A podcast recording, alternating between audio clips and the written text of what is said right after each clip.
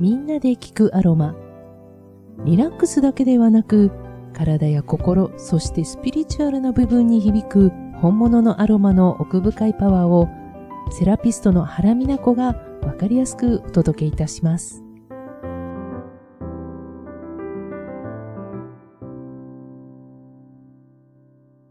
少しちょっと梅雨寒のあの、空という感じがしますが、皆さんのお住まいの地域ではいかがでしょうか？今日はですね、私あの、サロン、自分の、えー、サロンから、えー、皆様にこの放送をお届けしているんですが、今日はですね、えー、コリアンダーとベルガモットをディフューザーで部屋の中で炊いています。コリアンダーってお好きな方いらっしゃいますかね？結構癖のある香りなんですけれども、あの、パクチーって言ったら皆さんわかりますかね？これすごく好き嫌いがはっきり分かれる構想という感じですけれども、コリアンダーなんですけど、エッセンシャルオイルにして香りの方向成分という形にするとですね、胃腸の不調を整えたりとか、あとは抗菌作用だったり、部屋の匂いを、あの、印象を変えるというか、ちょっと正常効果といいますか、そういったところも期待できるオイルになります。あとはなんか疲れがちょっと溜まってる時にですね、疲れを忘れさせるようなという感じでしょうかね。それになんかあの、ベルガモットのなどあの柑橘系の香りが合うよということなので、今日はベルガモットとか炊いています。リラックスしながら、まあ、スッキリするというような印象の香りですね。さて、今日はですね、リスナーさんからのご質問がございましたので、そのご質問を紹介しながらお答えしつつ、進めていこうと思っております。えー、ラジオネーム、タチウオさんからのえー、投稿ですね。私、汗臭い季節でですね、いつも匂い対策で悩んでいます。同じフロアの男性が、あの、デオドラントしてるようなんですけれども、あの、匂いがとってもきつくって、えー、さらになんかアロマ柔軟剤という感じですかね。あの匂いが重なって、なんかすごいことになっています。で、せめて自分だけでも周りに迷惑をかけないようにしたいんですけれども、えー、その匂いの身だしなみというので、こちらのメディカルアロマっていうのは活用できませんか？という投稿でした。立尾さんありがとうございます。あの、匂いとか香りの話ってすごく出ますよね。香りって好みがすごく分かれるんですよね。あの、香り、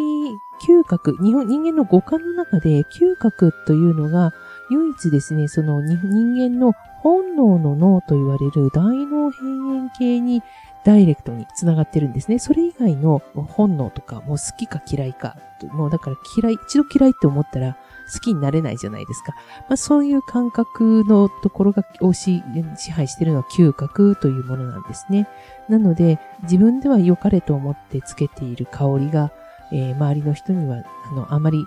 ハッピーな結果をもたらさないということもあるわけなんですね。あの、なかなか難しい問題ではあるんですね。あの、簡単に解ける問題ではないんですけれども、じゃあせめて、あの、そういったことが起こらないように、自分も、まあ、快適に過ごすためには、で、えっ、と、匂いの元はそもそも何かっていうと、やっぱり雑菌なんですよね。雑菌が増えてしまうから、匂いが、あの、すごいことになってしまうっていう形なんです。なので、もう、要は、もう元から立たなきゃダメということと、あとはだから匂いがすごいのに、その匂いを隠す、隠そうとして、また違う香りを、しかも合成のものをくっつけようとしても、まあ、ただ混ざるだけで、えっ、ー、と、混ぜたら危険というわけです。さてさて、そう、匂いの元は雑菌ということですけれども、まあ、その雑菌と言われるもの、えー、要は湿気を好むわけですよね。湿気を好んでいて、さらにその通気性が悪かったりすると、どんどんその雑菌が繁殖してしまうわけなんです。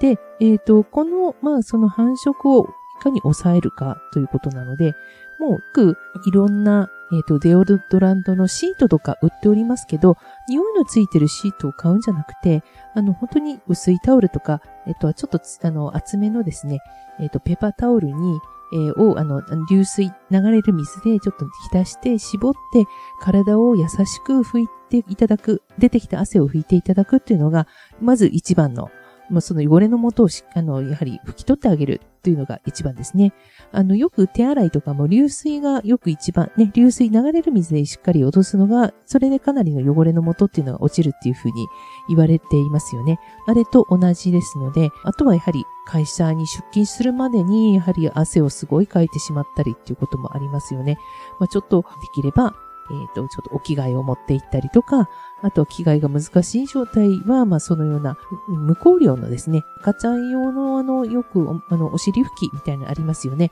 何もほぼ、ほぼ何も入ってないもの、こういったものを使って体をよく拭っていただくっていうのが、まず第一歩になるのかなという感じがします。あとはですね、まあ当然あの洗濯ですね。家に帰ってきてお洋服の洗濯をするわけですけども、その乾かすときにどうしてもこの季節部屋干しがすごく多くなりますよね。ちょっと部屋干し、その干してるのに雑菌が増えて匂いが部屋干し臭がついちゃうととてももったいないと思いますので、じゃあどのように部屋干しの匂いをさせないかっていうこと、これちょっとね、少しメディカルアロマを活用していただくといいのではないかなと思うので、少し私がお家でやってることをここでごご案内いたします。えっ、ー、と、まずですね、えっ、ー、と、我が家ではドラッグストアで販売されている香りのついている、人工的な香りがついている柔軟剤というのは全くあの使っていません。人工の香料っていうのが、その分子がすごく細かいものになってまして、その繊維と繊維の間に、あの、見事に入り込んで詰まってしまうような感じになるわけですね。なので、やはりあの、匂いがどんどんどんどん詰まってしまうところに雑菌がついていってということで悪循環になってしまうので、我が家はもうしばらく、あの、使っておりません。で、えっ、ー、と、気をつけていることというのが、やはりあの、洗濯槽ですね。これを定期的にあの、綺麗にしてあげるということですね。どうしてもあの、怠りがちで、たまに我が家も、あ、もうそろそろカビが出てきたっていうこともあるんですが、そういう時は必ず、あの、酸素系の、えー、漂白剤ですね。こういったもので、塩素系だとちょっと強すぎるので、酸素系というものを使います。それでよく、まあ、検索していただくと、その、あの、洗濯槽の洗い方って出てきますので、それをやっていただくと良いかと思います。で、あとはその杉の時にですね、ほんの少しアロマを入れていただいてもいいんですよね。あの、抗菌作用がある、えー、エッセンシャルオイル、精油がありますので、そういったものも活用できるかと思います。で、あとは、とまた干すときですね、風を通すときなんですけれども、よく言われるのは、あの、できるだけ風が通るようにっていうのと、あとは風を当てて早く乾かしてあげるっていうふうに言われますよね。あの、我が家もどうしても急いで乾かさなきゃいけないときとかは、まあ、乾燥機も使うんですけど、あの、乾燥機でちょっと回ら、あの、間に合わないようなとき、部屋干しをするわけなんですが、そこで、えっ、ー、と、洗濯、扇風機の風をですね、当てるようにしています。え扇風機の風を当てると、やはりできるだけ風が回るようにすることを良いっていうふうに言われてます。で、その時にですね、えー、ちょっと扇風機のタイプにもよるんですが、普通の羽が回るタイプの扇風機をお使いの方だったらですね、そのちょうど正面ではなくて、その真裏ですね、えっ、ー、と、風が入ってくるあたりって言ったらいいんでしょうか。そこにですね、えー、コットンでもティッシュでもいいです。ティッシュだったら少し畳んでいただいて、そこにですね、抗菌作用というものがあるエッセンシャルオイルを数滴垂らしていただいて、それをそのままその扇風機の裏側のところにピッと貼り付けます。こう貼り付くような感じになるんですね。こうティッシュとかコットンが。で、それ貼り付いて、そのコットンに落としたエッセンシャルオイルの粒子がわーっと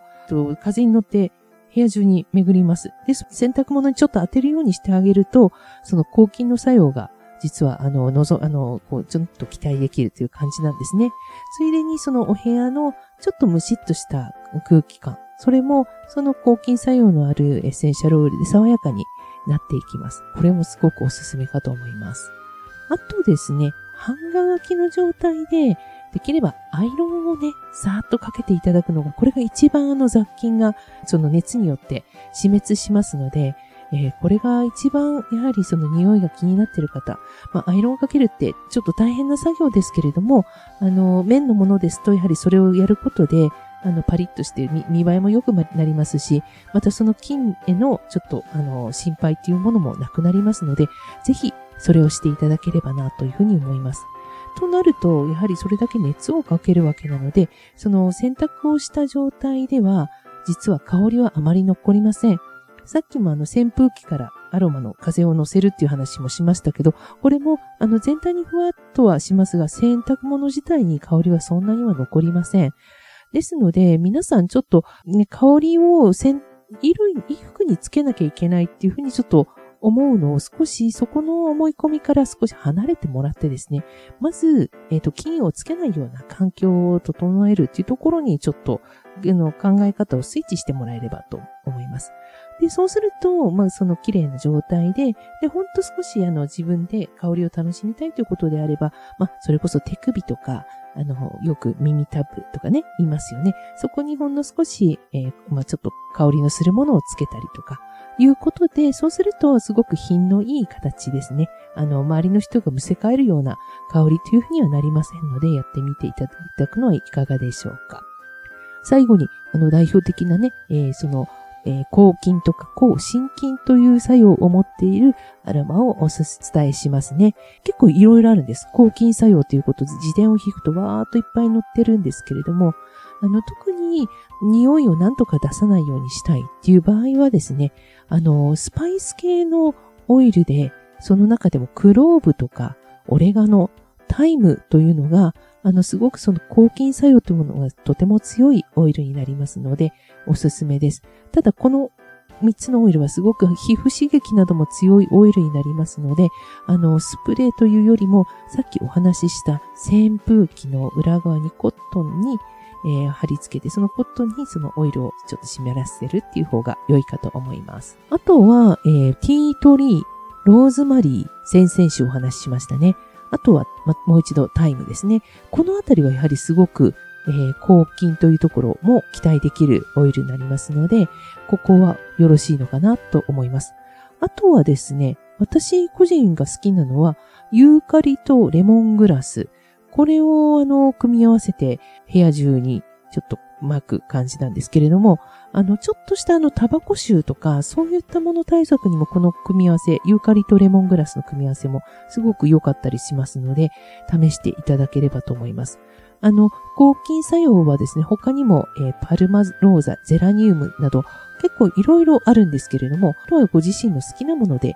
組み合わせをしていただくっていうのが良いんではないかなと思います。で、食事、あとはあの、やはりあの、体臭というか、その、に、ね、体、体の匂いっていうのは、やはりあの、食事も大切だったりしますよね。あの、意外とね、水分が足りていないっていうことがあると思います。日中取る水分が少なかったりすると、やはり匂いがきつくなるっていうのもありますし、あとはデトックスが体の中のデトックスがうまくいっていないっていう時も、やはりどうしても匂いがという形で体はあの汚れたものを外に出そうとしますので、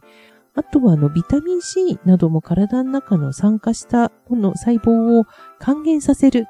要はそのサビを取っていくっていうような作用も報告されていますので、口から入れるものということも、やはり長い目で考えて対策されるのはいかがでしょうか。今回ご紹介した精油の使い方については、アロマオイル、エッセンシャルオイルに詳しいアロマセラピストや専門家の方に使い方をぜひ確認してからお使いいただきたいと思っております。みんなで聞くアロマでは皆さんからのご投稿ですとかご質問を募集しております。ラジオ川越の番組表に行っていただいて、えー、私の番組表からですね、えー、インスタグラムまたはツイッターでメッセージをお寄せいただければと思います。それでは今日も良い一日となりますように。